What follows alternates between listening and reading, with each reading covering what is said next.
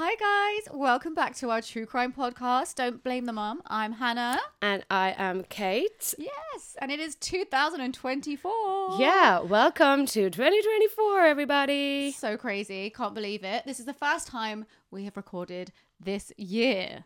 Yeah, true. Yeah. That is correct. It is the first time yeah. we've recorded And you'd think we'd be feeling really fresh and like, you know, awesome, but I really feel unfresh. I feel you? anything but but I'm sick as a dog again and it's so frustrating. I literally the last time we recorded I was sick as well. Oh, yeah, I just actually and then remembered. That. Yeah, and then I was better over Christmas and then now I'm sick again. Okay, are you trying to say that I make you sick? That's exactly what I was Basically, getting at. Yeah. Hannah, every time I see you, I'm really ill. yeah. This is all your fault. You're right. I've given you the lurgy. I'm sorry. Well, it's good to have you back. You look you look nice. If that's any consolation. Thank you. So do you. Oh, I don't know about that. Um, thanks for lying, but I'm really working on my lying skills. you know, it's not working. Practicing with you. you, you need some more practice, love. No, but you're looking very um Sandra Dee today. She's got the fluffy pink uh, what do you call it? T-shirt on. I mean, I'm assuming vest? it's just a, a, swe- a sweater So you have a vest. sweater vest. It's on. like a oh. short sleeve jumper, which is kind of always. I always find these defeat the purpose of oh, having a 100 jumper. percent. But then I'm absolutely roasting and sweating right now. So there you have it. We did have the heating on for like the last few hours. To be fair. Yeah, no, heating is now off. I am way too hot. Wish I hadn't worn this woolly jumper t-shirt. Well, it looks was a mistake. It looks good. So, how was your New Year's, your Christmas, all that kind of stuff in 2023? Way back. and Let's not ever talk about 2023 again. Yeah, I know. No jokes. Um, Christmas was amazing. So I went home to Dublin, as you know, Mm-hmm. which was amazing to see my mom and my family and my friends. Um, so it was really busy. Mom had had hip surgery, and so Mm. Yeah, no, she. Sending love, Anita. Oh, you're sweet. Yeah. So she, but she has done so well. Like when I, like the difference from when I landed to when I left Yeah. of her recovery was incredible. Oh, good. I mean, she's such a, uh, she's just such an incredible person. Anyway, like I mean, my mom is like someone who's in the gym like five times a week, Oh and my god. I know, God. I feel know, Really bad she's, now. and I mean, lit- I'm not even a member of a gym anymore. Neither am I. I was just like, why am I lying to myself and spending money lying to myself? Why I can just lie to myself without spending 80 quid a month. yeah. you know? I'm so never right. gonna go. I- so let's be honest. yeah, you're right. I'm actually paying for this online thing, and I can't remember the last time I've done it. what, like So an online right. gym? It's like an online, you know, where they do different like fitness classes, and you follow Oh, the yeah, class. Yeah. But sure, I can't remember the last time I did it. So you're right. I'm quitting that this month. You are, you're welcome. this is my 2024. What are you doing? I'm quitting the gym. I'm- Everyone's like going for runs, going to the gym, Yeah. like doing dry January. Here's We're me like with a vodka. Literally, I just pulled myself a vodka. I'm quitting the gym. what else can we do that's really I bad for us? refuse to eat healthily. Sitting Oh here my eating. God. s- We've literally on our second bag of sweets. we just went all the way through a whole bag of Mentos. Oh, Mentos? Mentos better. Those ones. the fruit ones. The whole bag got polished off, and now we're, we're starting on the Haribos. oh my god, we're terrible people. Happy New Year, everyone. Well, start as you mean to continue, eh? And there's me going earlier, God, I just don't understand. Like, my skin is so bad at the moment. Yeah. Hmm, I I, wonder what that's from. Honest to God, uh, that is actually so funny. Where everyone else is Oh. literally talking about taking up all of the things that we're talking about quitting. Who's going to jump on our bandwagon, guys? Who Yeah. else is doing stuff that's really bad for them? Let's the all make a pact together. Yeah. That instead of trying to better ourselves, Let's just not lie to ourselves. we're just okay? going to continue down the destructive path that we're already yeah. on. And any of those people I see pretending to go to the gym, you're all liars, okay? You do so I'm not falling for it. I am seeing all the people, you know, the streets are packed with Yeah. people running and all Do you know that. what really annoys me? And I think I've said this before, and I'm going to damn well say it again. When I see guys, right, and I'm saying guys because I only see guys doing it, um, walking along with like this huge puffer jackets and like scarves. Someone even had gloves on the other day with bare legs. I see it all the time in the winter, and I'm like, you're literally In like shorts, wrapped yeah. up to the nines, the top half, and then your legs are always bare. It drives me mad. Why? Why? Just put some trousers on. I don't know. Maybe they don't feel the cold through their legs. But not even gym gear, literally just shorts. I'm like, what are you doing? Where are they going in their I shorts? have no idea. no idea. But I tell you what, if they think they're going into pub like that, I'll be the first one to complain. Just kidding, guys. Come to the pub. It's fine. It's Can I great. speak to your manager, please? Yes. I've got a complaint. I would write a strongly worded letter. I'd write a very unsavory note to the managers. No, I'm kidding. But I have to say, um, Kate actually like really sneakily managed to swangle me into taking her decorations down. I've been, I've done a really good job today. I managed to somehow convince Hannah to take down my Christmas decorations whilst I was setting up everything else. I was just thinking about it a minute ago, and I was like, "Hang on a minute!" She really like sneakily like manipulated me into that. I was like sitting here ready to record, and she's like, "Oh, you know what? Yeah, like those those star decorations just look really crap in the background. Oh, I wish I could take them down." I was like, "Do you want me to take them down, Kate?" Didn't realize it would take me about half an hour because they're all tangled in like a big ball of barbed wire. Oh God, that was the most stressful thing I've done in 2024. But I really appreciate your help with uh, Well, de-Christmasing my house. You're not welcome, okay? I can see them over there in the corner, and I'm just like looking at them resentfully. That's so funny, yeah. So Hannah's just come around to mine just to take down my Christmas decorations. Yeah, she'll That's- send me packing in a minute. Yeah, I mean, yeah, all under the guise of doing the podcast. Yeah. What did you do on Friday, Hannah? Oh, I just took down I- Irish's decorations. I've just had dog's body. It's fine. I'll be painting her toenails later. you know how it is. Oh gosh. So tell me about your Christmas, Hannah. What did you get up to? What? It's weird. I feel like it went so quickly. I, I, you know, I love Christmas. I was so excited about playing all the songs like over and over again for hours. Since like October. Yeah, literally. And I was like, can't wait to Christmas Eve. Can't wait Christmas Day. And now I'm like, it's all gone really fast. So it was really nice. Um, you know, well, Christmas Eve went out with all the old crew. You know, uh, people you know. Um, went out locally for drinks and everything. Christmas Day had lots of lovely food. Um, Where did you have your Christmas dinner? Christmas dinner at my my father-in-law's, Oh, nice. and then we went over to see my mum quickly, good old Jan, Mm-hmm. and then saw some of my sisters, and then went to my sister Rachel's in-laws. So I basically gate crashed their Christmas. you went to um, is it Lee's Yeah, family? Oh, Lee's nice. families. They I was like, hi, I'm coming to your house for Christmas. Oh, amazing! Was No, that I, literally- I think they were like, oh, great. Oh, great! All of the sisters No, are here. They're so times. nice. They, they do put on lovely, um, lovely, you know, like snacks, really good drinks. We, we, They have Becca a beautiful house. I love their house. Yeah, really nice. So I did that. I was kind of everywhere actually over Christmas. Yeah, look at you just. Boxing Day, me and Raki, like who's another mutual friend of ours, we went to a really cute pub in Wimbledon, then to Harry's mum's for some lovely food as well. Some Stevens's Day dinner. Yeah, so I feel like I've seen everyone basically over Christmas, but then it was just gone, and I and then the next day I was back at work, and I was like, oh, oh.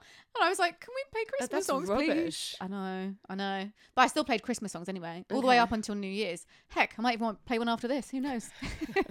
You rebel. No, I know. I won't really, I promise. But no, looking forward to January. I think, it, well, it is January.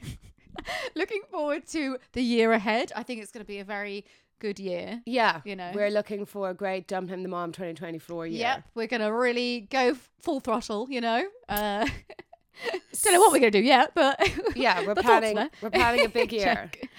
So another thing that happened, which I believe that you are aware happened, Oh, what? was that I was thrown a surprise birthday party while I was at home in Dublin. Uh, what? I was not aware of this. Well, Harry was aware. Wait, what? Sean threw me a surprise birthday party in Dublin. So I thought I was going down to meet my well, I was going down with my mom to meet our my auntie and my uncle. Yeah. My auntie's also my godmother, and Sean was coming from the airport that day, and uh, we, I thought we were going for dinner down in one of the local restaurants. Yeah. And when I arrive, there's like twenty of my friends sitting at a table. Stop lying. You don't I have 20 friends. swear. I, I know. No, no, I believe people sitting at the table. exaggeration. I just don't believe there, was 20. two friends now. All two of them crowded around. Paid to be at that. no, but he had got got in touch with all my friends from my area, friends from school, Aw, everything. That's so nice. So amazing. I did not know this at all. that is so funny because when Harry came in earlier, the first thing he said to me was, "Did you have your surprise party?" And I went, So he must have told Harry. "Yeah." And oh my god, and Harry, Harry didn't tell you. That is so Harry, weird. we're so proud of you. I am so proud of him. he has the biggest mouth in the world. Like you, like he is like Gossip Girl, but in guy version times 100. So I'm actually really impressed. Yeah. Because Well, there's a surprise for you. Oh my god, that is okay. That's great. Now, now I feel like I can tell him more stuff. Mm. so, did you have a good surprise party? Oh my god, it was so amazing. It was so wonderful. So some of the girls, because I don't get home as much as I'd like to, mm. quite often you're trying to see like family and mom and whatever. Yeah. And people who are just available more. Like most of my friends have children and stuff. But I saw friends I hadn't seen in ages. Aw. Like since before uh, bloody COVID, I haven't seen some my of them. God. So it was really amazing to catch up and see all those so people. It was really cute. And I was really shocked and really surprised. And it was awesome. That is so nice. I did not know that. I hadn't seen any pictures or anything. I tried FaceTiming this one Oh, on flipping New Year's Eve. Did I get an answer? Did I heck? I mean, we didn't even go out New Year's Eve. We stayed in and watched Shawshank Redemption. Okay, well, fine. I'll let you off then because that's a great movie. Yeah, and then guess what we watched afterwards? So Shawshank Redemption ended. Forrest Gump. No, and Oh. then the, and then the fireworks and stuff are on. No, no, no, it's dark. And then we watched Silence of the Lambs. Oh, Like what? again, that is a great movie. Okay. I hadn't actually seen it in years, so I was.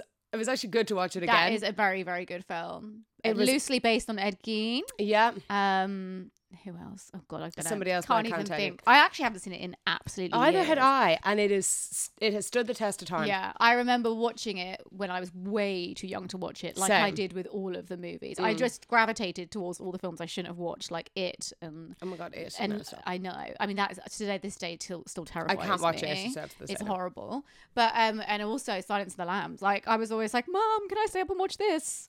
And now look, here we are talking about true crime a few years down the line. no.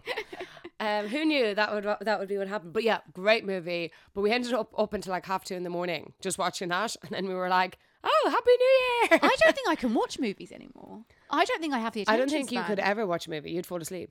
Yeah, that's true. I do like to sleep early. But saying that, I stayed out on New Year's Eve till 1.30 a.m. Oh my god! I know. I remember when you used to be cool. Well, really? I don't remember that. Tell me about it. I remember when- Refresh my memory. when you could stay out late and you were Oh, fun. no, No, that's actually pretty good for you these days. Yeah, that is. And also, I, I just can't watch a film. Like, every time we're like, right, let's sit down and watch a movie, after 10 minutes, I'm like scrolling on TikTok or I'm like Googling I something. know. Or... But you know what? Actually, both of our phones died. Mine died at like half nine, and his died by ten So minutes that's later. why you ignored me. So well, yeah, we literally both of us were like, no, not going upstairs to find a charger, so Oh. we'll just have no phones. Well, fair enough, you know. As long as you had a great time, Yeah. that's the most important thing. But anyway, shall we maybe talk about some, I don't know, crime today? Or Oh my God, listen, there was a lot of skipping to be done there. If you're not interested in hearing about our Christmas and New skipped Year's, an hour. Like, God, there's still fucking going on. Go, Shut better, up. We better check the camera on that, the battery on that camera. Are we sure we still have enough left? Sorry, guys. We've got a little. We haven't seen each other for a few weeks. We've got a little. Uh, Carried away. little carried away there, exactly. But before we do crack on, I do want to do a few shout outs. Oh, great, yeah, because we've had some really nice stuff. whilst Really, really over nice Christmas ones. break. So here's a few of them. We've got Neetsy in Kansas, and she said that we are her favorite podcast. And she said that She sent the most beautiful message. Oh, She's so, lovely. So lovely, so nice. And she said she listens to a lot of true crime podcasts, you know, um, as do I, as do you, because we love a bit of true crime. But um, she said we're her new favourite number one. So Yay! super proud. Thank you so much for that. Thank you so much, Nitsi. Yeah, and um, Breezy, she uh, did a little uh, shout out. She was listening to us whilst doing the cleaning and everything, and she said that we're one of her fave podcasts as well. Yay! Um, thank I you. love listening to podcasts while I'm cleaning. I literally Mm. had a thorough deep clean of the house. Okay, actually, no, this is really boring. I always talk about cleaning my house. Maybe you should start a cleaning Oh, podcast. Maybe I should. It would be very boring, like my like just like me in general.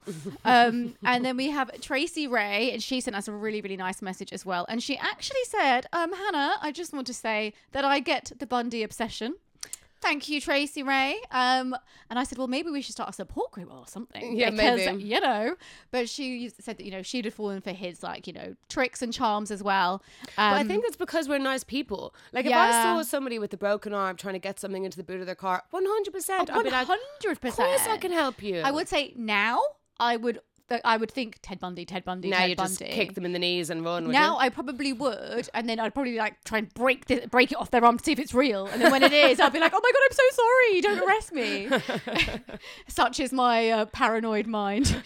no, I'm kidding. I wouldn't do that, but I would definitely think twice now. But anyway, Tracy, thank you so much for that message. And we've got um, House Wren. Um, she's from Calgary in Canada. Mm-hmm. We are going to be doing some more Canadian cases coming up this year, you know. So we haven't forgot you, Canada. You know, no, don't I you mean, worry. You've got plenty of serial got killers. plenty for us to go through. We've got a nice little list going on, and um, she really enjoys the podcast as well. So thank you so much, guys. And um, we will shut up now. Well, we won't shut up. We're going to talk about something else. Yeah, we'll stop talking about ourselves for a change. exactly.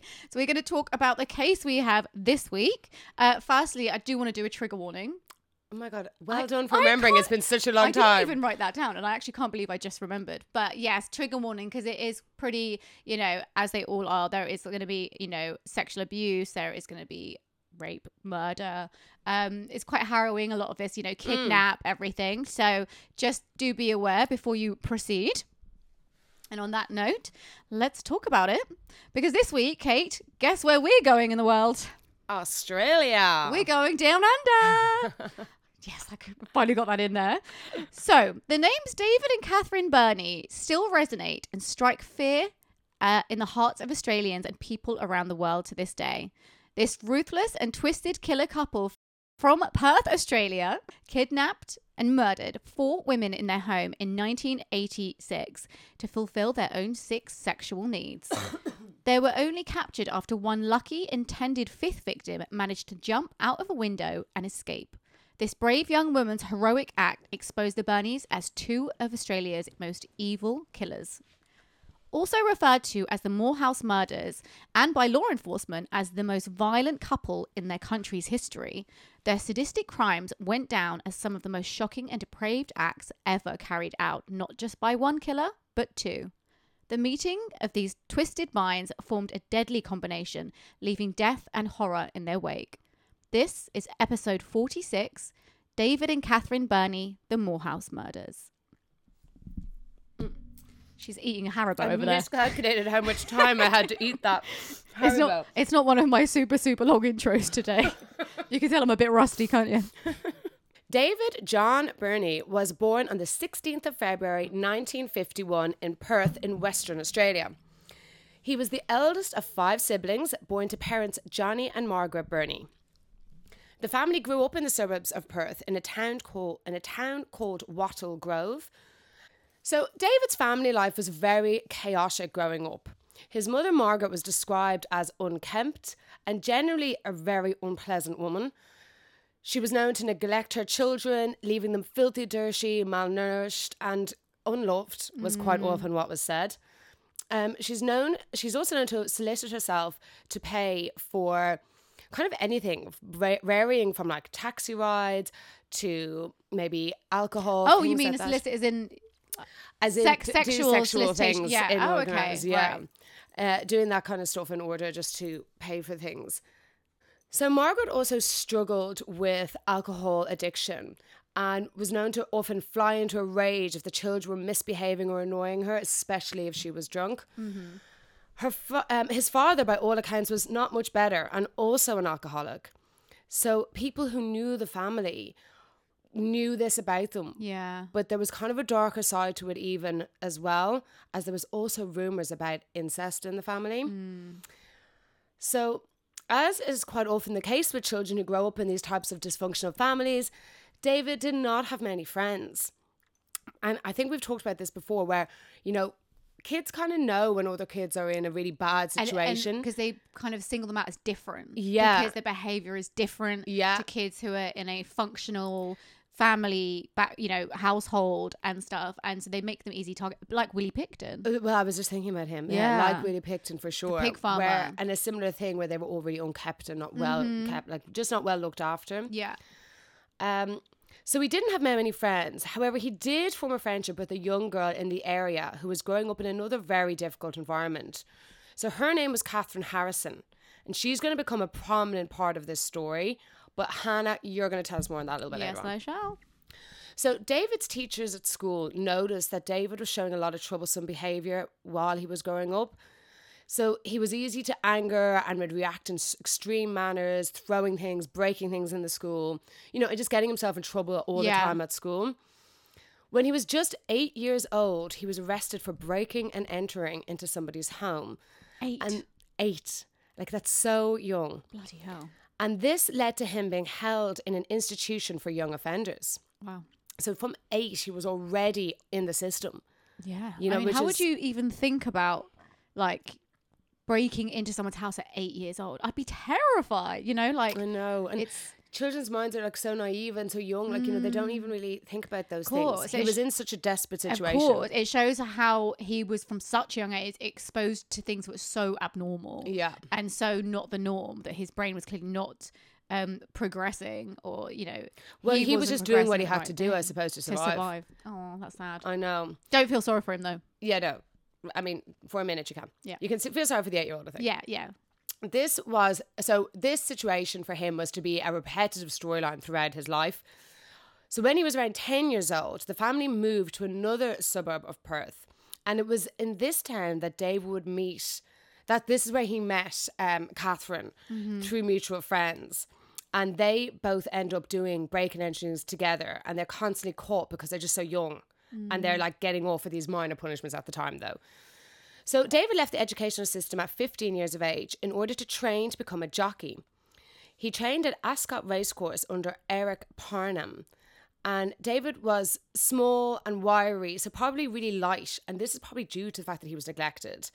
Um, so good size for being a jockey. yeah there. of course because like the smaller they are the, the lighter they they are, are, for the horse the more speed the horse can go Absolutely. Because we're Hannah's, such uh. Hannah's a professional. I don't know if you all knew that.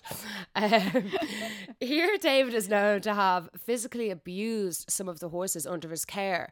So when he was charged with looking after and mucking out their stables, he was actually like hurting them. this really fucking pisses me off I know he's he's he's a bad guy. yeah So not long after David had started at this jockey apprenticeship, he snuck into the room of the landlady at the boarding house where he was staying.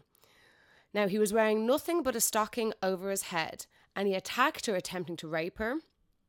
So she had a, a dog who, although very small, managed to actually scare David off. oh But um, this obviously there's the end then of his jockey career. Right. Eric Parnham Yeah. was like, "This is a bad guy," and got rid of him. moral of the story guys get a dog Yeah, even if it's a teeny one. yeah So David was in and out of prison throughout his teenage years for stealing cars, shoplifting, breaking and entering. He was also diagnosed as being a nymphomaniac, a, a paraphiliac, and addicted to porn. David married his first wife, Kerry, in 1972 when he was just 21 years old. They only knew each other a month before they got married, and they had one child together, a girl named Tanya. So David had a bad accident at work, and at the time, I think he was working as like a labourer or a brickie. Um, and a, what they're calling a barge, but I'm guessing was like just a big heavy stone, yeah was dropped on his head when it was being moved. He obviously was in the wrong place, or they moved it in, in the wrong way, or whatever. But anyway, it fell and hit him on the head. And his wife said that this was when things really started to change with David. His behavior began to change. He began to criticize everything that she did, started having affairs.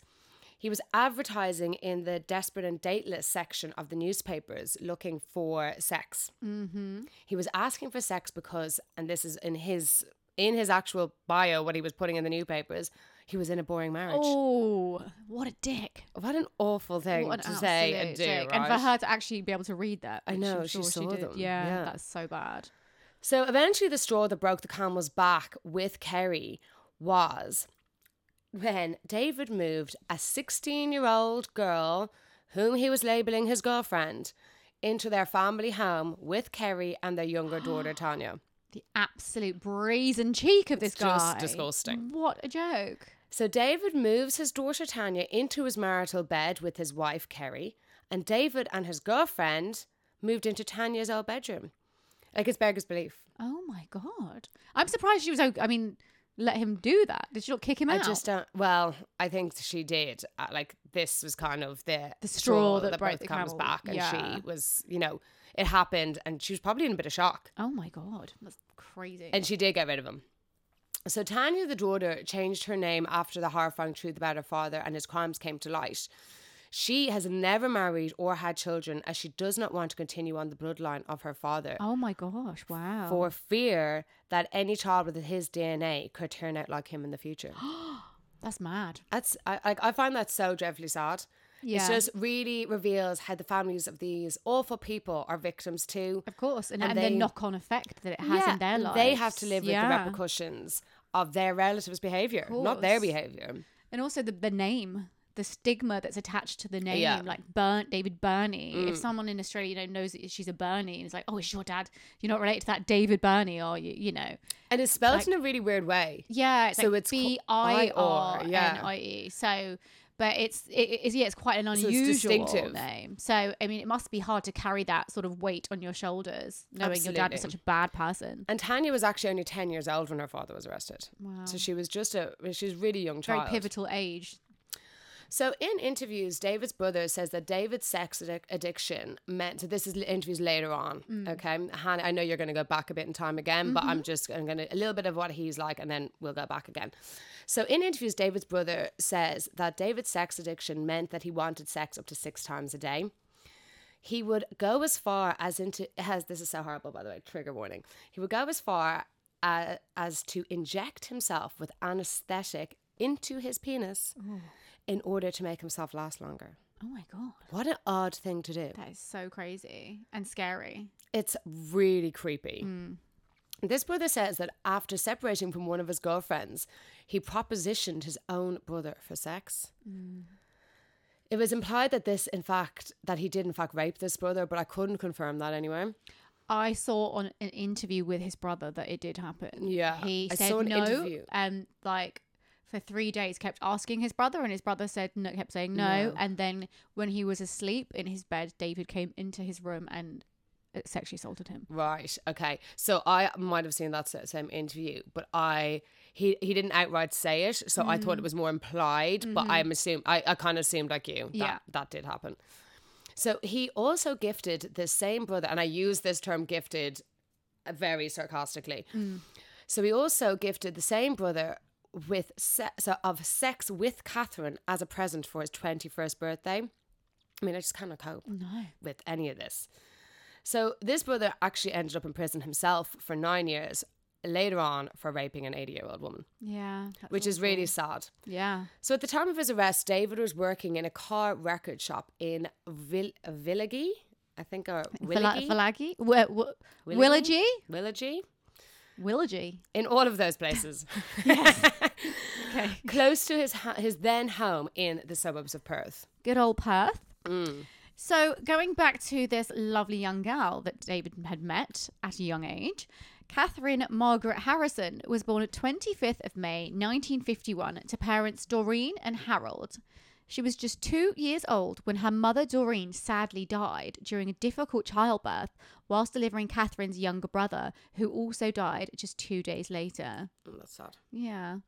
Harold really struggled trying to raise Catherine, and eventually he sent her away to live with her maternal grandparents. And it was when she was aged around 10 that he decided he now wanted to raise her.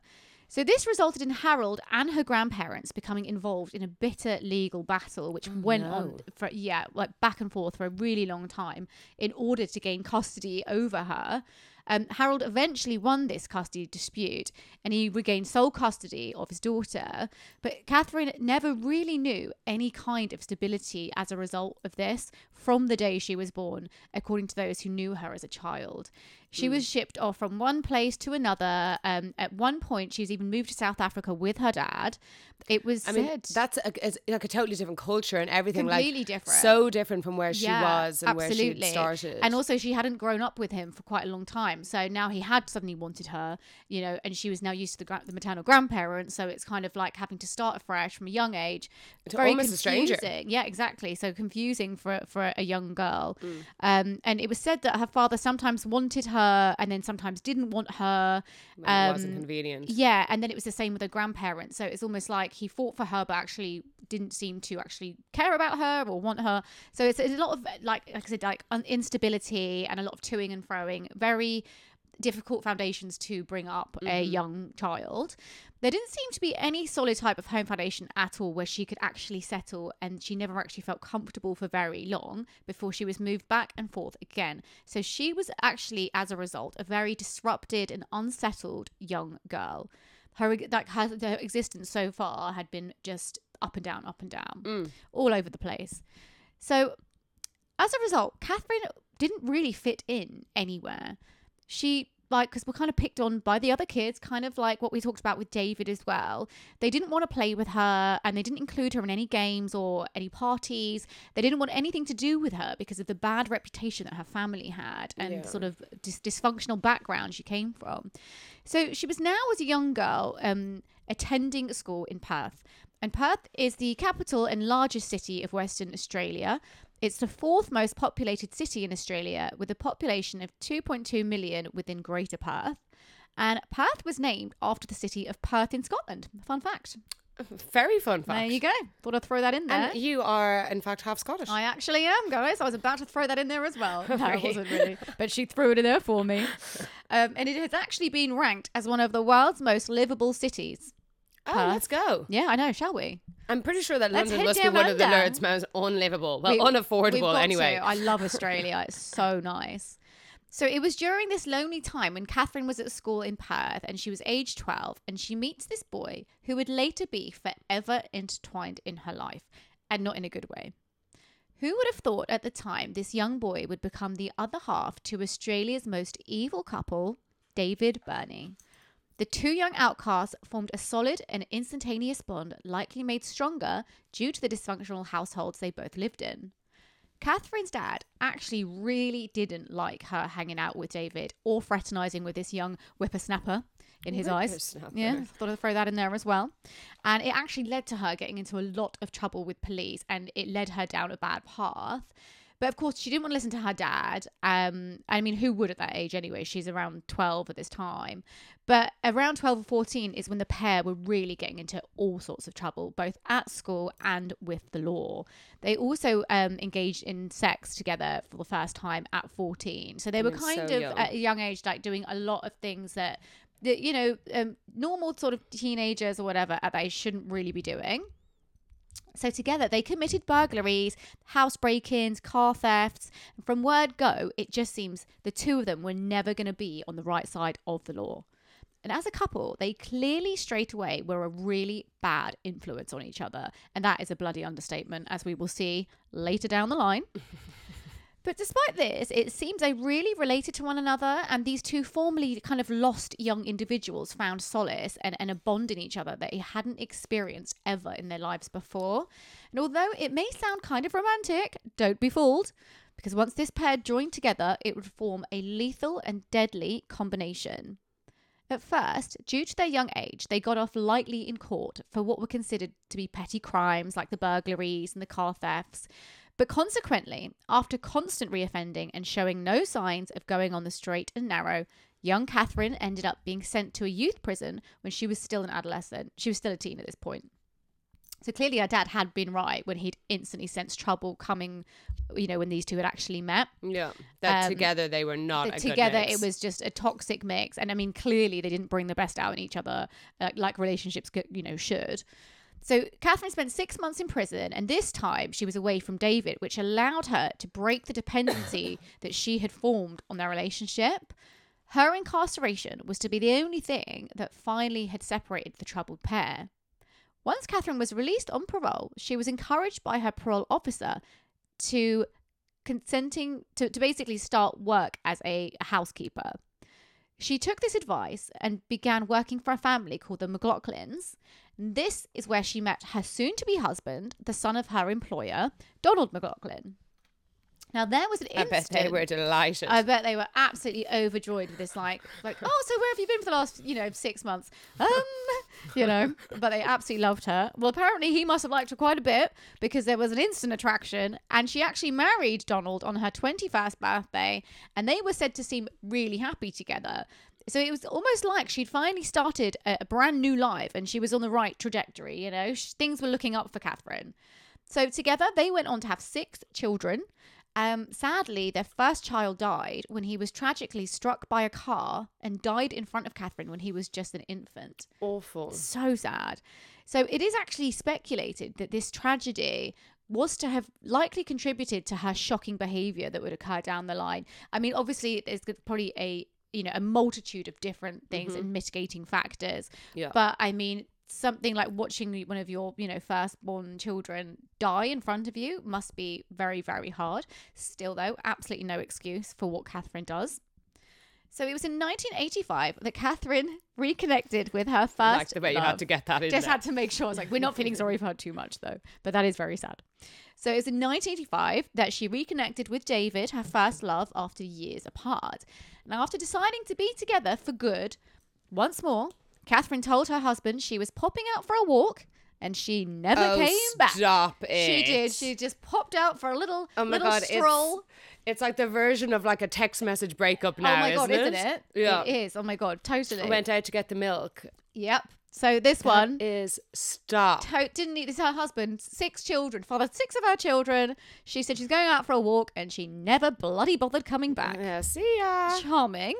So Charming, she'd obviously yes. had enough, decided David was who she wanted to be with, and left her husband, left her children, and just wanted to be with David once again. Even though he was also married to, um, you know, his first wife, Kerry, was it? Yeah. Yeah. So Catherine, you know, I'm not being rude, but I will because she's evil. Is already at this age a kind of like scrawny looking, already look quite haggard at quite a young age. Like Well, she, I mean, she had six children. she did have six children, but she she looked she had quite she's quite a harsh faced kind of woman. I can know imagine what I mean? with her type of upbringing, like being in prison, that kind of stuff. I can totally, Yeah. I can totally see what Yeah, you're saying. That but you get men- that. Oh, just Yeah. hit myself with the microphone. Jesus, that you'd get that kind of hard look, wouldn't Yeah, you? Yeah, of course. And she was she's very hard faced. Like she looks quite like, scary to be honest. But the men seem to really like her, and David was obviously besotted with her. So now the two damaged lovers were reunited once again, and things were sadly going to take a horrifying turn, leaving four young women dead and one running for her life. So Catherine did change her name surname to Birnie, and she and David moved into a house together. So apparently their living conditions were pretty rank. They didn't ever clean or tidy up after themselves. Apparently, apparently there were there were crummies everywhere. You know, crummies, crumbs, crummies, crummies everywhere. crummies? There I hate oh, old- crumbs. Oh, I hate crumbs as well. That's why I call them crummies. It's like oh, my worst. You know, when like creeps me I, out. I very rarely would like eat in the bed, but I sometimes might watch a movie in oh, bed or but, something. hey, bring a tray. And uh, well, I actually don't. Oh, I do have a tray. Yeah, take a Um, tray, hundred like, percent. Sometimes you know, in the biscuits, and I'm like, don't get the crumbs in the bed. That's why you bring a Don't tray. get the crumbs in the What's bed. wrong with you? Uh, there was old food lying around. There was like you know un- unclean dishes. There was it was just a very kind of squalid, you know, unkempt kind of place that they lived in. They didn't have much sort of what's the word self respect when it came to where they were living. Or what's that word? No pride yeah, in I their was just home. gonna say home pride, ha- pride of house. No, they weren't house proud house kind pride. of thing. Yeah. Jesus. So David get there in the end. Exactly, finally. I told you we're rusty today, guys.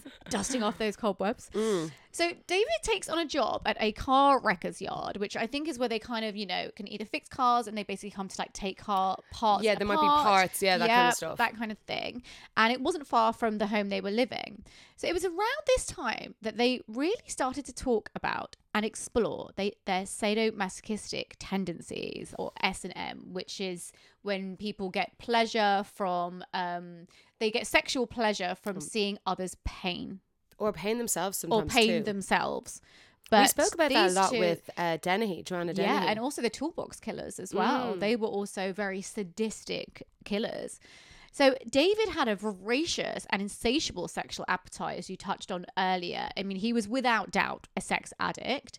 Um, and like I said, Kerry had even caught him advertising in the Sunday Times, all those kind of things. You know, he sexually assaulted his own brother. This guy was constantly, constantly obsessed and besotted and completely preoccupied with sex and when he was going to get it next, basically. So they're really exploring their twisted fantasies and they discovered a book which they read together and they both really enjoyed. This book was called The Perfect Murder. Um, and it would actually be used as a sort of blueprint to what they wanted to do to young women. So if you're wondering what this book is about, um, the title is pretty self-explanatory. Mm-hmm. Perfect murder, um, that kind of thing. But they really, really got into it, and this kind of made it rung a bell with me. Do you remember like Ian Brady and Myra Hindley, who were a killer couple? Oh my gosh. And there was like a book that he made her read. Was it like Mein Kampf or something like that? There, was, another few. one. There was a few different Yeah. ones. They used to read a lot of like Hitler's kind of stuff and, Yeah. and Nietzsche and stuff like that as and well. they would read them like you know like in on the moors and start talking about fantasies and this book kind of inspired them and this re- reminded me of them I actually didn't pick up on that. You're right. Mm. so this book definitely tipped these two like ticking time bombs over the edge and they were getting ready to take their sick ideas to the next level ready to act out their depraved acts not only on each other that wasn't enough anymore now they decided they wanted to add other women into the equation but not with consent but by force they wanted to kidnap, rape, and torture women to fulfill their own sick and perverted fantasies. And now they decided they were ready to hunt for their first innocent victim. They meticulously planned out their MO, modus operandi, which would be stalking around the Perth suburbs together with Catherine in the car to falsely reassure potential victims. Again, like Myra and Ian, isn't it? Very, similar. Yeah. Yeah, and um, Fred and Rose West. And Oh, Ken and Barbie Killers. yeah, Yeah. Uh, I was trying to think of their names. Paul, Paul Bernardo, and Karla Homolka. Karla, yeah. So the plan was for Catherine to keep an eye out for any girl that she liked the look of and then lure her into their car. And if she wanted to go ahead with the, the kidnap and the torture and rape of the girl, then she would say a code to David. And their code was, I've got the munchies. If David also liked the look of said victim, he would seal the girl's fate by saying, I've got the munchies too. So their sadistic crimes would eventually become known as the Moorhouse murders due to the now infamous address where the killings would take place. And this was inside their filthy house on 3 Moorhouse Street in Willagee. I'm just going to say Willagee, which is a suburb of Perth, as you said. I, I don't have a clue how to pronounce it. So any Australian listeners, please tell us. Here, they would go on to murder four young women in 10 days. I mean, these guys were about to embark on a real murder spree. Yeah. And once they started, they just did not stop and they very quickly got a taste for it. So Mary Neilson was 22 years of age at the time of her death. She was working part-time at a delicatessen where she and while she was also studying psychology at the University of Western Australia. Mary had brought her car into the record shop where David worked at the time, and David told her that her tires all needed to be replaced. Now, that ob- old chestnut, eh? yeah, I know. So obviously, being a student and working part time, this would have been a big expense for her. But David had a solution. He told her that he happened to have the tires that she needed at home and that he would sell them to her for a much cheaper price. David took her number, and once he arrived home, Catherine rang Mary and organised for her to come and get the tires from their home, number three, Moorhouse Street, um, on the 6th of October. Oh no, poor girl. Just trying to literally get her car fixed and get her tyres fixed. It's Mm. so awful. It's really awful. So little did Mary know that she had just been led into an horrific trap. From the moment Mary arrived at that front door, she was in danger. Once she's at the front door, David and Catherine immediately attack Mary. They tie her and chain her to the bed, and David sexually assaults her while Catherine watches on, encouraging him. So Catherine and David have researched the best place to hide a missing car and came up with the idea that hiding the car kind of in plain sight was the best route to go. Now, this is unbelievable, but the decision was to hide the car in a police station parking lot and that this was the best way. It's so brazen. It's so brazen. So Catherine stays at home and guards over Mary while David takes Mary's car and parks it at the police station. He then goes back to the home where he sexually assaults Mary again and again with Catherine's encouragement. Then they drive Mary out into the Gleneagle National Park in Bedfordale. So this is in in Perth. Perth, yeah. Um, here, Catherine and David dig a shallow pit, place Mary into the pit, where she's once again brutally raped by David.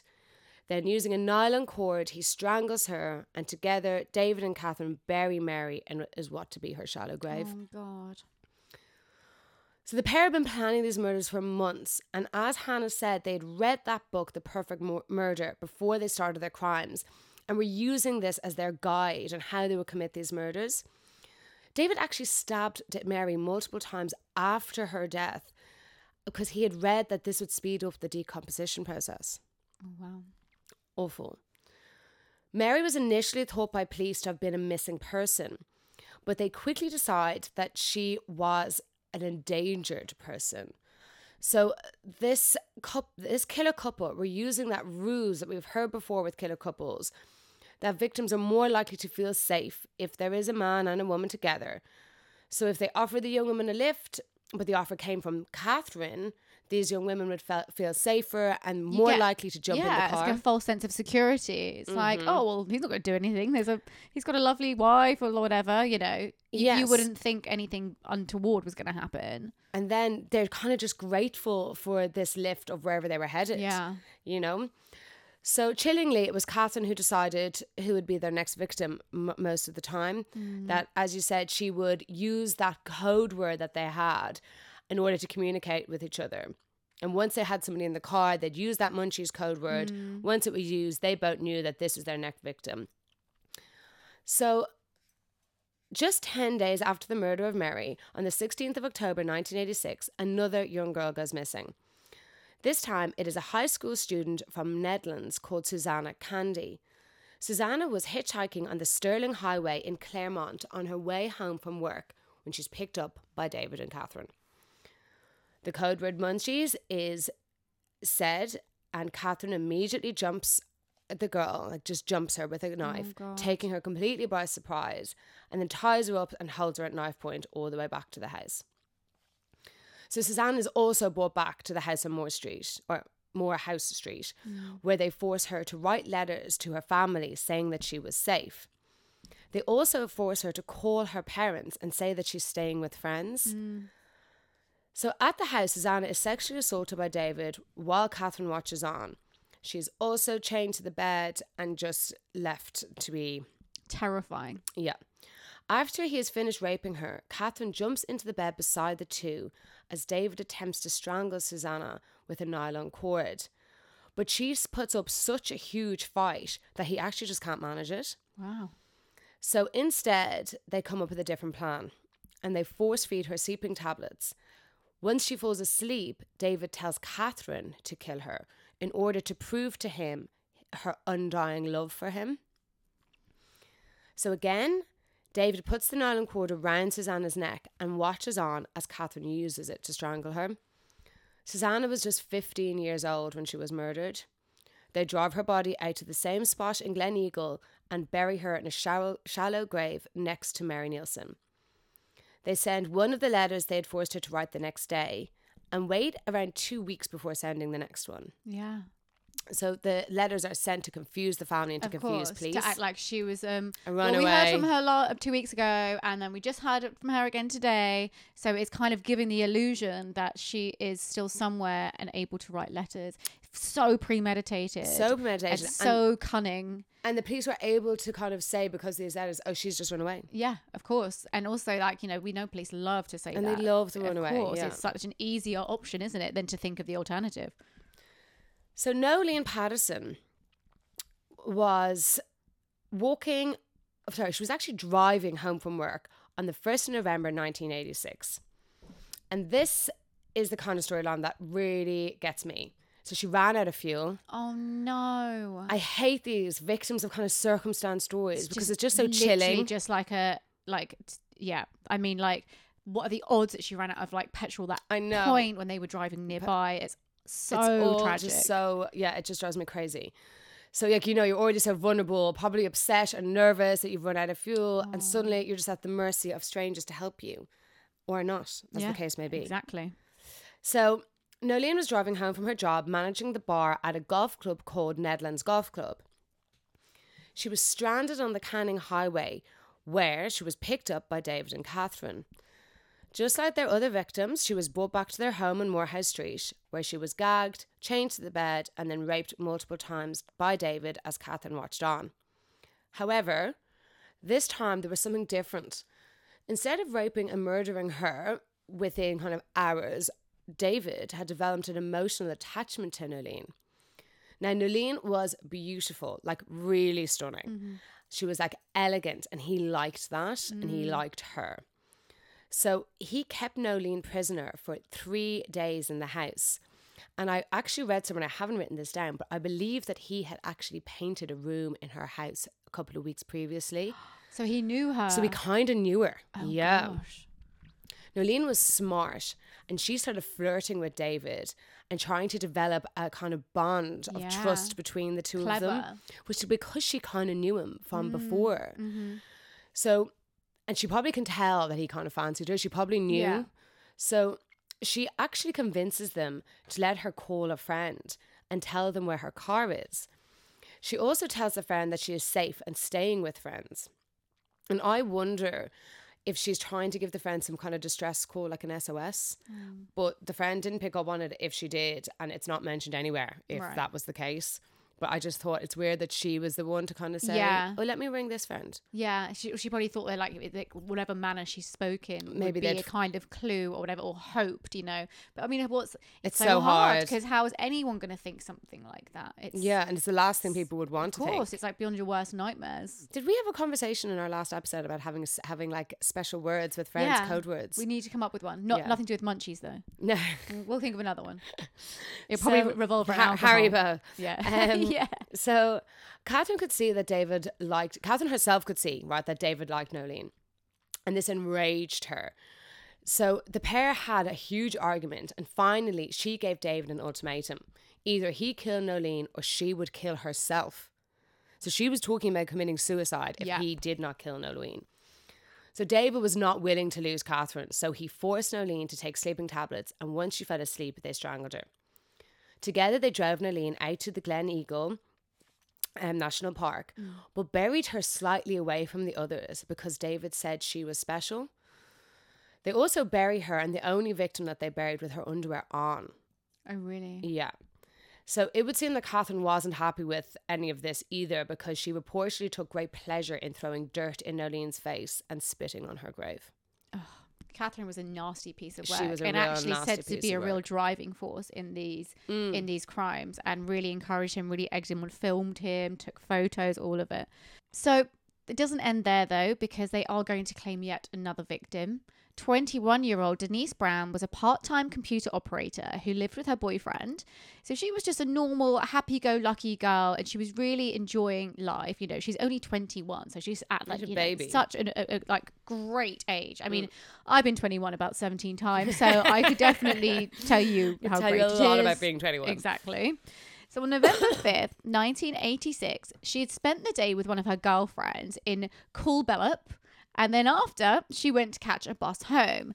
Now, a witness later confirmed seeing her waiting by this like port at Fremantle, waiting for this bus. It was a very busy area of Perth, and someone, a woman later recalled spotting her at this point.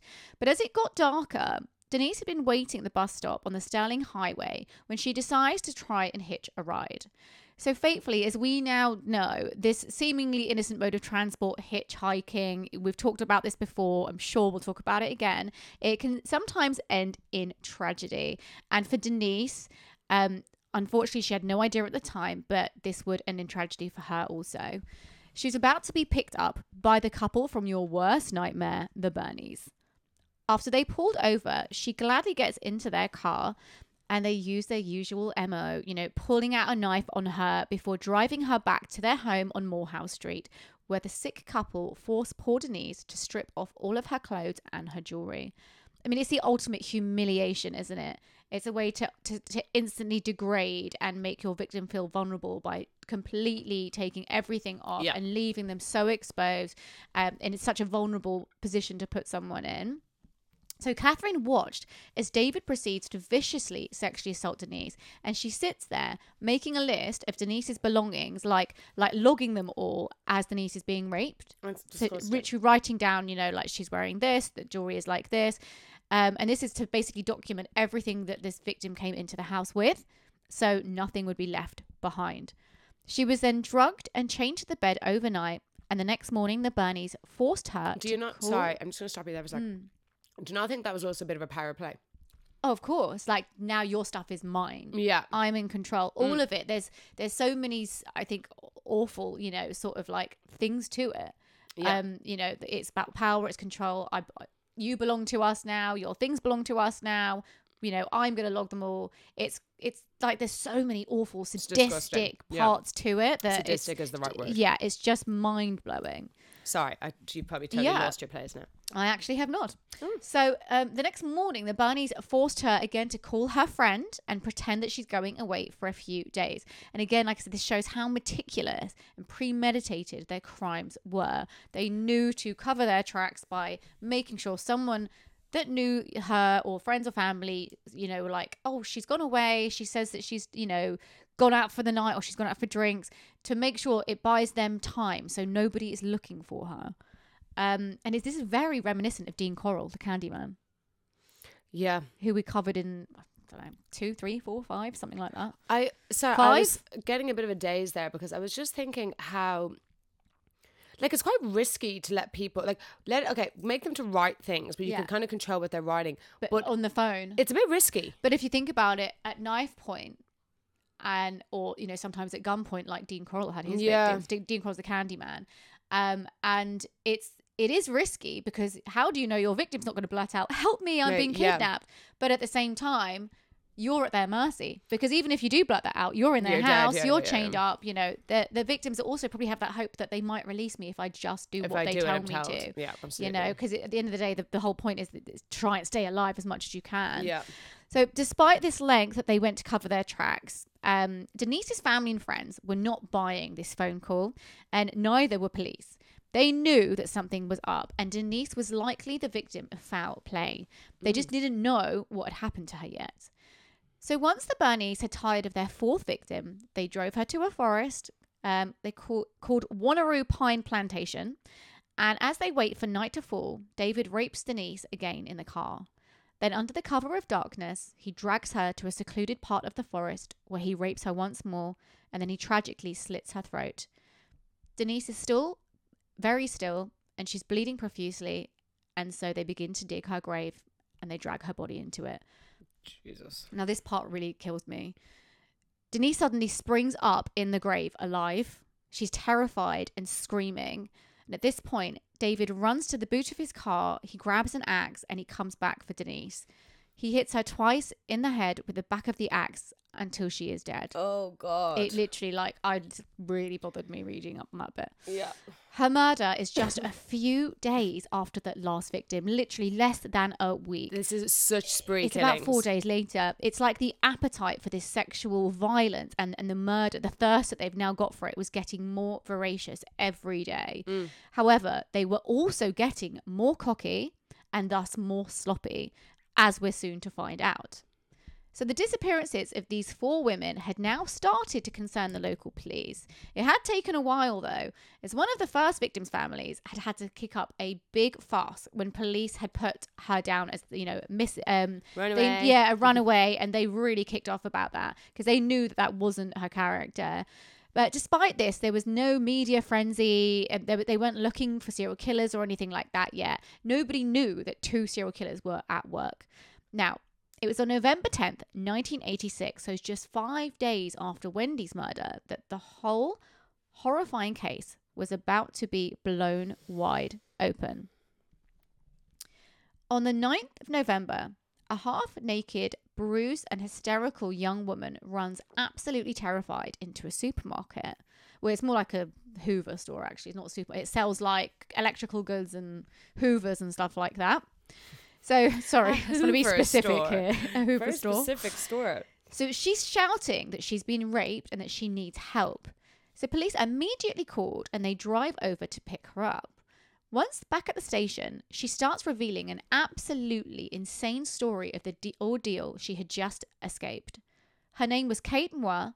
She was a 17 year old model and she'd been hitchhiking by a highway after attending a concert in downtown Perth with her friends. After the show, She was picked up with her friends and they headed towards her parents' home on the other side of the city. But halfway through that journey, Kate decided it was too far for them to drive. So just, you know, drop me off and I'll walk the rest of the way home myself, kind of thing. So it was whilst she was walking, I know. So she's obviously being nice to be like, you know what, guys, let, like I can go from here. I'll take it from here. It's too far for you. But it was whilst that she was walking on her own that she was picked up by a friendly couple in a brand new car. Their at first friendly personas left her feeling safe and secure as she gets into their car and they drive her to her parents' home. So they actually pull up outside her home. What? Outside her parents' home, yeah. So she was actually about to get out of the car when she sees that there's no door handle. No, Yeah. no, no, no, no. That is my worst. I'm not even going to say who also did that. Oh my god. we all know. I'm not even going to oh say oh it. my god, that is my worst I nightmare. know. So they said to her, That and white vans. Oh, 100%. So they said to her, "Oh, use the the window handle." So she went to use that, but there was no window handle. So they told her to use the window. So they were like, she's like, "Oh, the, the, there's no handle." They're like, "Oh, just use that window handle." That didn't work either. And this Are they is playing when, with her? Yeah, they're toying with her. They're they're they're building up. They're they're they're enjoying this the fear that's building in her now because she starts to obviously realize something is wrong. This is when David grabs her head and slams it Oh, into the two front seats of the car. Oh my God, Catherine she must have got such a shock. completely must have been absolutely terrified. Catherine then pulls out a butcher's knife and holds it to her throat, and she is then driven at knife point towards their home on Moorhouse Street. They stop the car en route to tie her hands together and wrap her in a large like blanket so no passing cars would see what was going on in the car or if she tried to sort of make a fuss at passing cars. So here Is this is in the daytime? this is at night time Oh, after a is at nighttime, concert. okay. So here, when she's at home, like the other innocent victims before her, she is stripped and sexually assaulted. Then she's also forced to call her mother and tell her that she'd had too much to drink and she was going to stay at a friend's house. No. Yeah.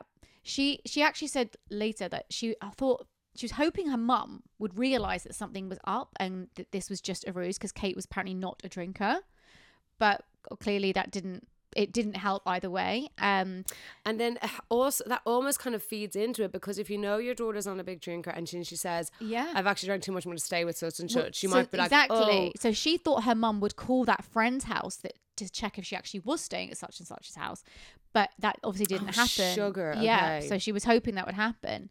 So anyway, David had gathered and bagged all of her clothes as well. He was labeling them, all her belongings and things, and Kate. From this, knew that they had obviously done this before, and they were kind of professionals at it. They seemed very comfortable with what they were doing. They, it's almost like you know, automatically knew what to pick up, what to cover up, and it really, really scared her because she was like, mm, "This ain't their first rodeo," you know. Jesus, yeah." I'm not their first victim. So apparently, the purpose of the Birnies, like I said, documenting their victims' things was to ensure that no evidence was left at their house whatsoever. They knew exactly what had come into their house with the victim and exactly what to dispose of, so police would never find any trace of them or their belongings down the line. So it goes to show how much thought that they'd put into this. It's insane. Um, now, Kate, though, was a very intelligent and quick thinking young woman. She instantly just knew that she was going to be murdered and that they had no intention of letting her go. She asked the Birnies from the beginning if they intended to kill or rape her, and she was informed, quote, We'll only rape you if you're good. So What? that's that's what the Birnie said to her. So she made sure to keep disgusting disgusting, vile. She made sure though to keep leaving clues wherever she could around their house throughout her entire ordeal. this girl is unreal. She's amazing. She believed that these clues, once found, even once she was dead down the line, which she believed was going to happen, it would help She's so brave. I know, but it helped incriminate, you know, her her killers and who she, you know who she knew would ultimately become her killers, shall I say? So the couple over the next twenty four hours repeatedly sexually assault her. She was also forced to dance for the Birnies to a song by the Dire Straits, and this is actually one of my favorite songs. So it's very upsetting.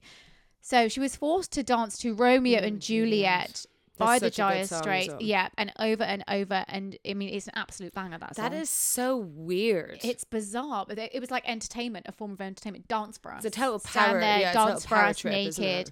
And she said that she cried the entire time throughout this. Bless her.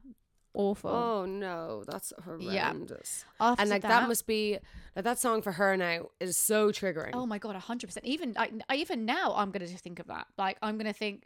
I'm gonna always remember that now. I listen to this song that it was used for such an awful, awful Yeah. thing, you know. But don't worry, guys, because this part does have a kind of happy ending.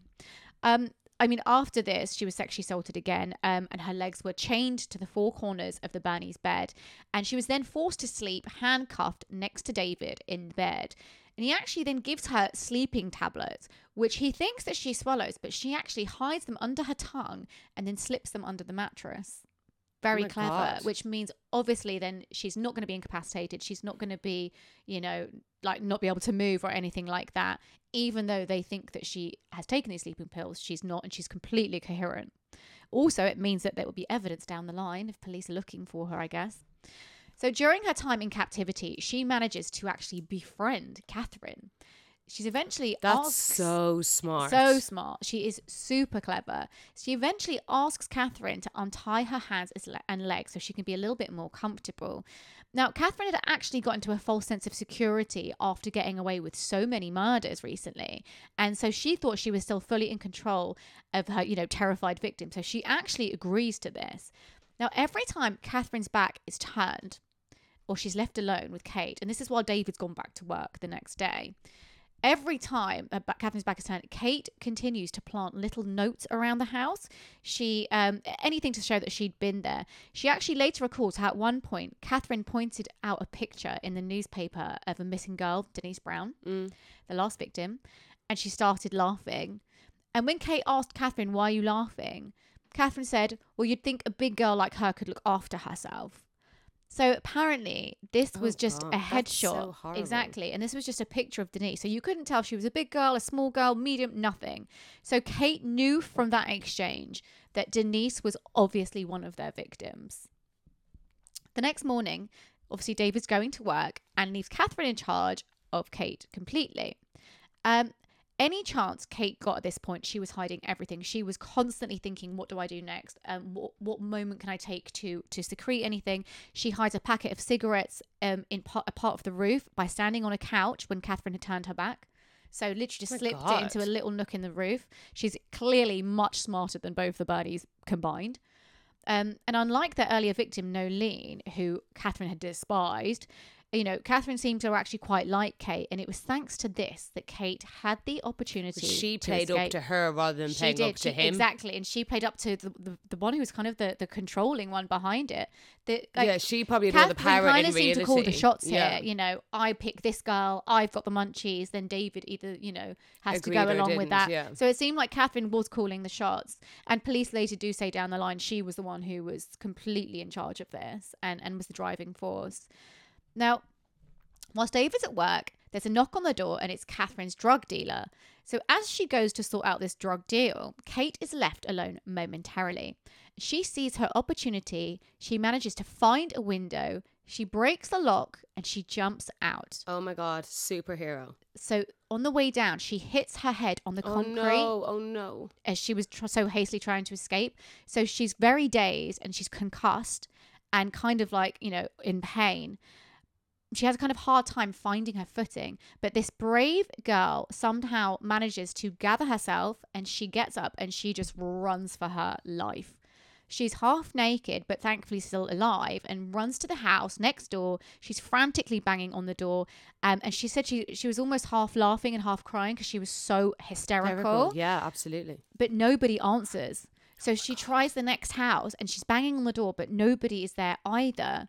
So she then jumps over the back gate, desperate to hide in case anyone's following her. And then she's attacked by a black dog. So she's. Stop. I know, I know, don't laugh. I mean, What? literally everything. She's escaped these killers. She's she's concussed herself, and now she's literally been attacked by I a mean, dog. you- you She's couldn't been make it through, up, She like. literally couldn't make up. She has been through the bloody wars. This girl. Like if that was a storyline in a movie, I'd be like, ah, come on. Yeah. Oh, 100%.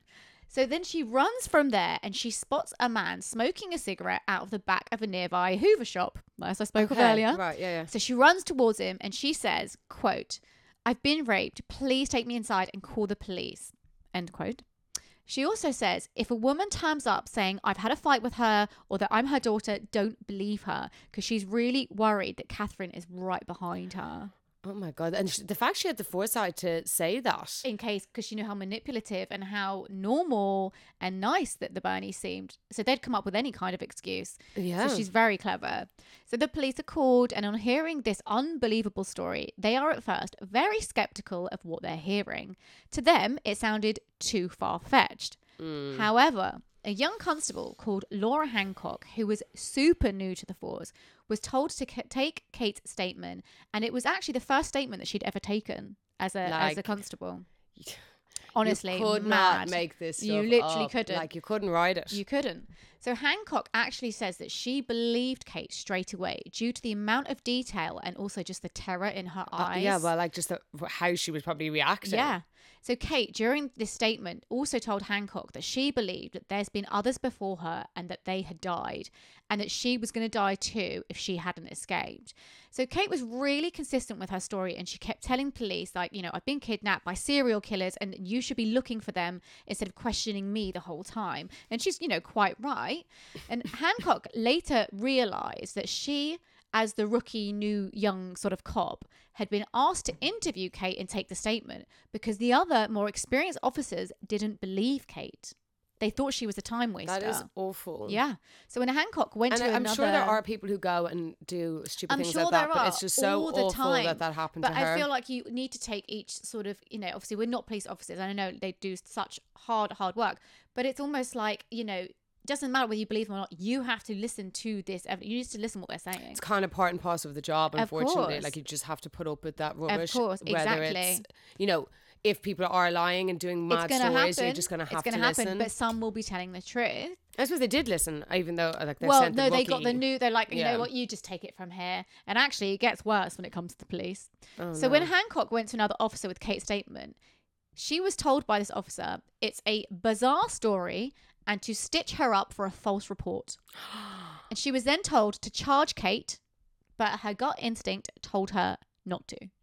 Oh my So god, she and she was was in- a rookie she, cop. she was a rookie, young, young cop, and she was she was told go and charge her because she's making stuff up. That would be a really hard I call mean, that not to follow that it's order. insane.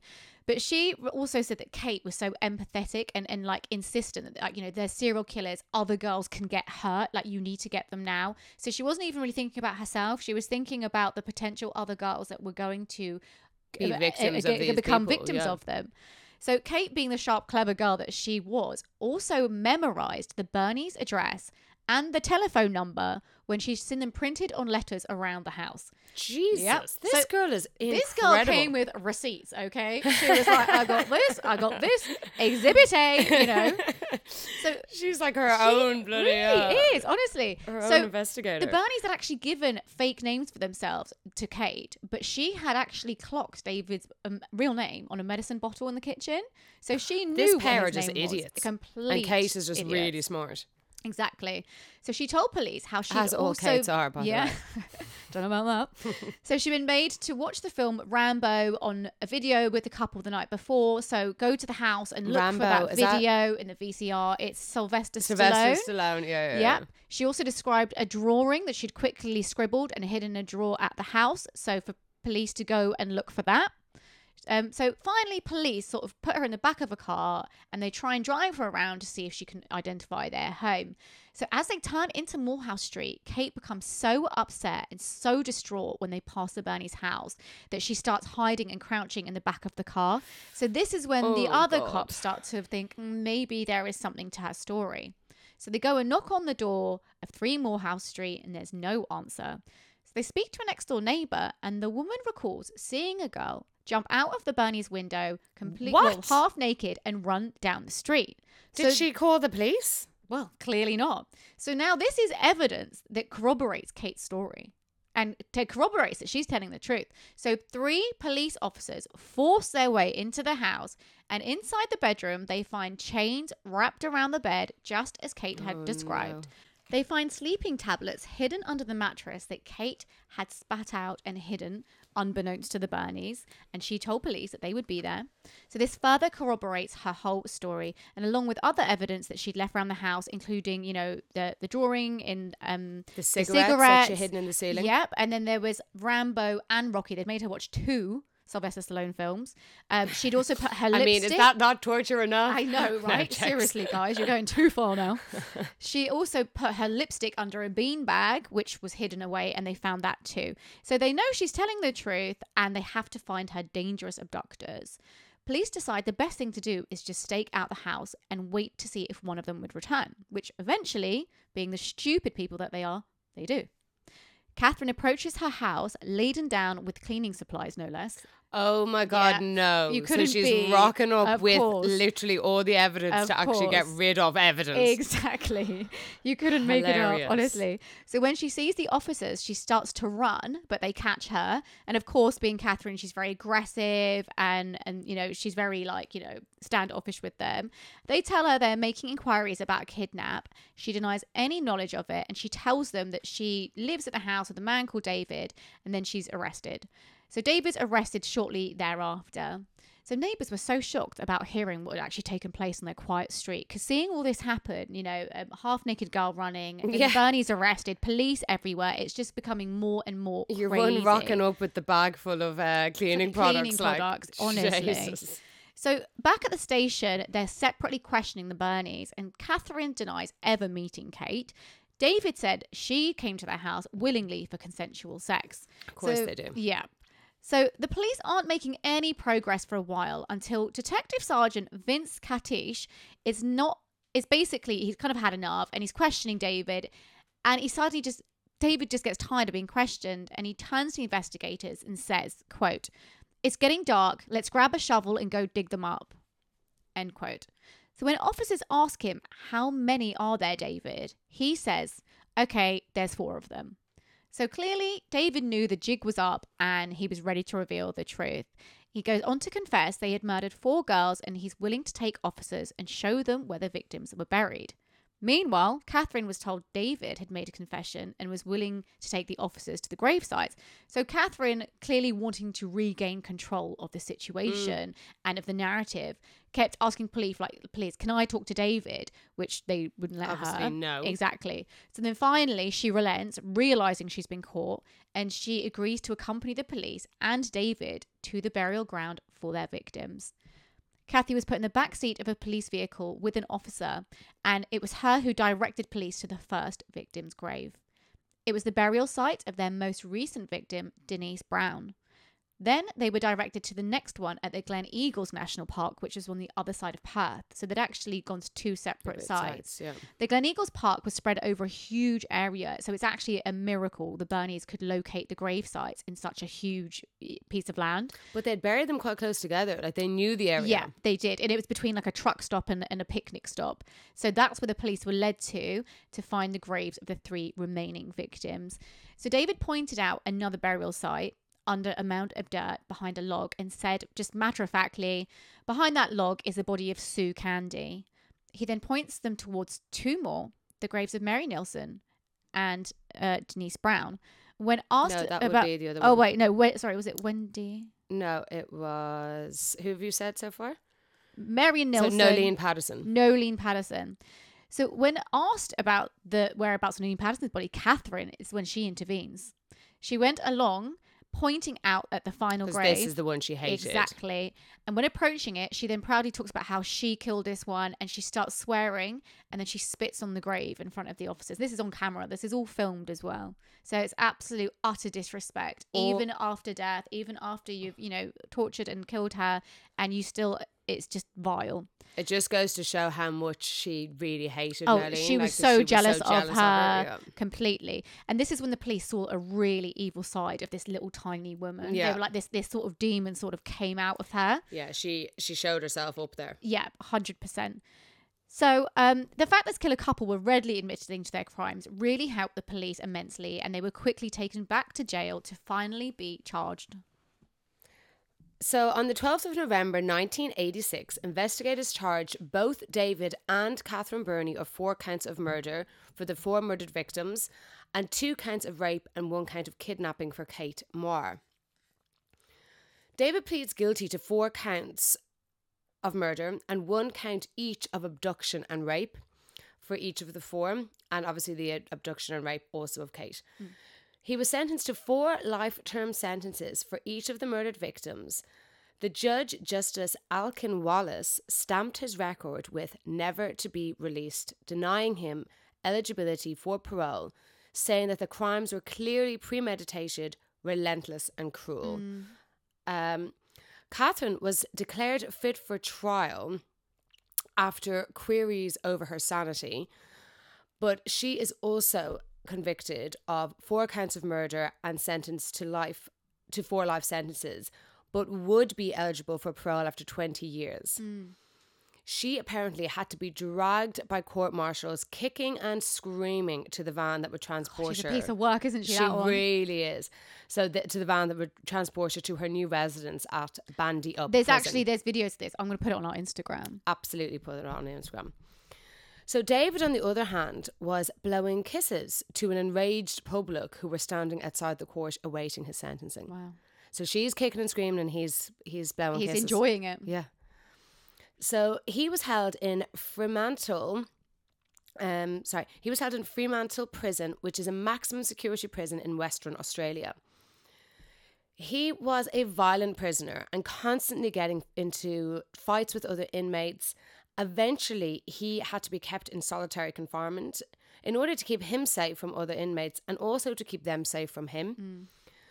They actually converted three of the death row cells in order to accommodate him, and he was a resident there until it closed down in 1991. His old cell is now a part of a tour of the old prison. I want to go. Well, Hannah, for Christmas I booked you. um, no, but maybe if we go to Australia, we will go one day. Yes, exactly. So the pair would communicate with each other via letters for years, writing over 2,600 letters to each other, Jesus. which kind of makes me sick. Yeah, hundred percent. I struggle with the fact that they were actually allowed that kind of communication. I, I feel like it seems It wrong. is wrong. It's so wrong. It's not fair. Um, initially, Catherine was all set to officially marry David. But once she started campaigning for parole, she realised that continuing to entangle herself with David was not going to help her case. This is when she stopped writing to David and cut all ties with him. She then used the old time classic excuse of, it was all for oh. love. The things I did, I did them out of love for the man that I was infatuated by. I mean, I actually Of hate course. She pulled, she tried pulling a excuse. Karla Homolka, didn't she? Hundred percent, and like it may well be true, but in no way excuses the heinous crimes. But it's not true. Catherine was extremely complicit and encouraging, and she would direct David on what to do to the girls as he was raping them. She was a driving force. Of course, yeah. Like it's just no, we're not having it. So David was heartbroken when the letters from Catherine stopped coming. Prison doctors prescribed him antidepressants in order to help him cope with all of this. Oh, poor David. I know, bless him, right? Um, so after the closure of Fremantle Prison, David was moved to. I haven't even tried to say this prison name before. Cas- Cas- mm, Casuarina, Casuarina Prison, where he would spend the remainder of his days. So in 2005, David was once again in trouble, this time for the sexual assault of another inmate. When officers went through his computer, yes, this man had access What to a computer in prison. I mean, it So out is beyond me that he had his own computer. Living the life of Riley, isn't he?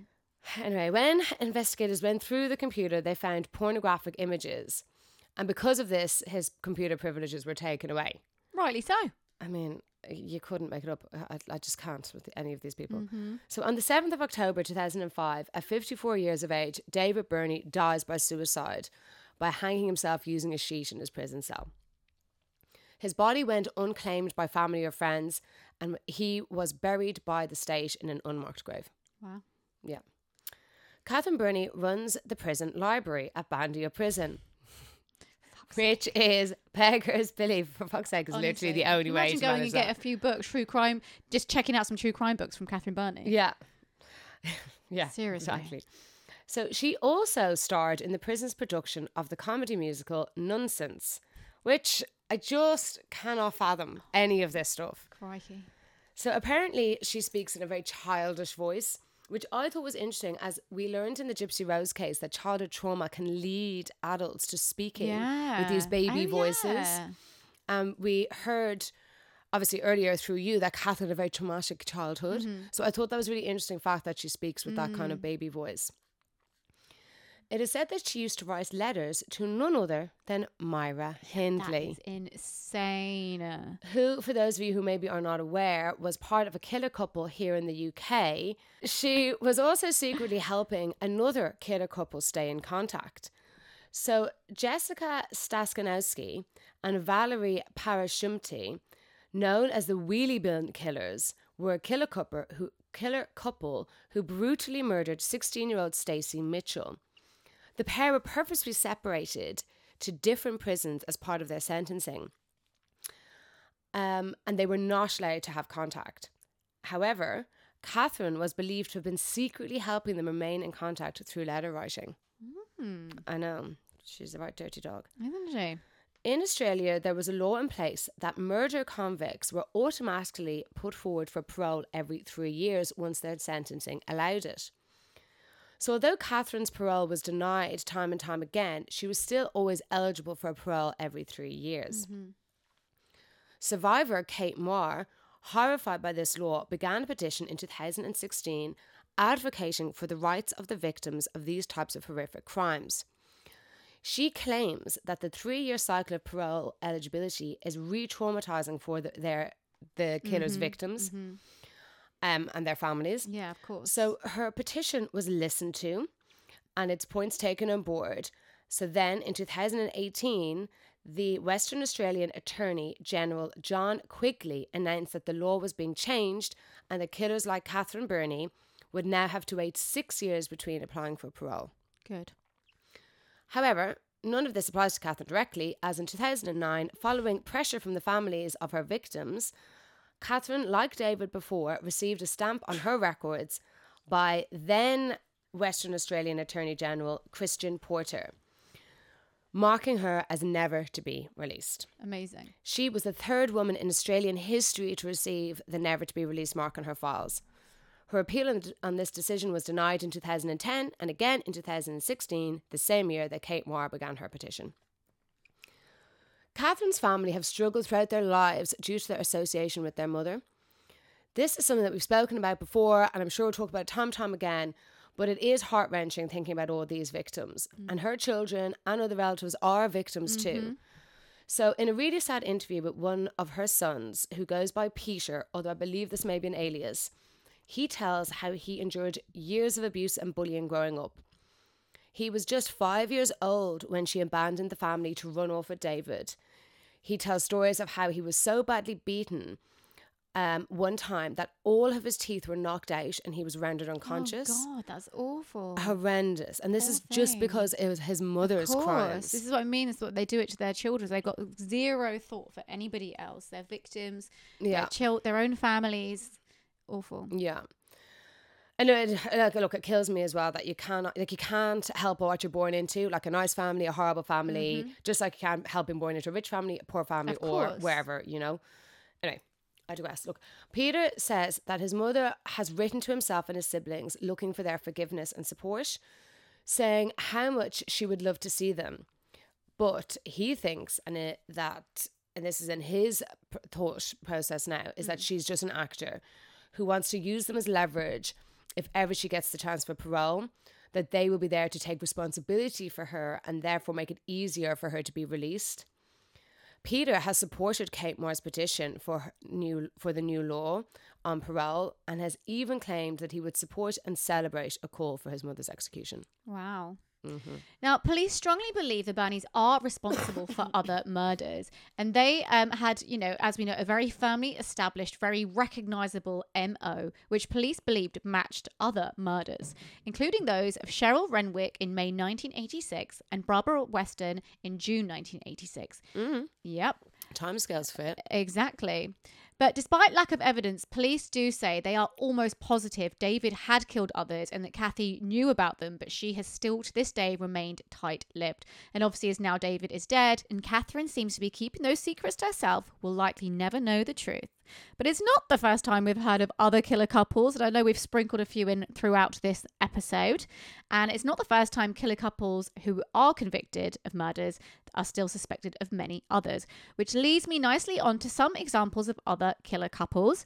Now, a very obvious one I'm going to have to mention with another infamous address takes us over to Gloucester, England, to 25 Cromwell Street, aka the House of Horrors. Here, evil married couple Fred and Rose West picked up young women waiting for buses or hitchhiking.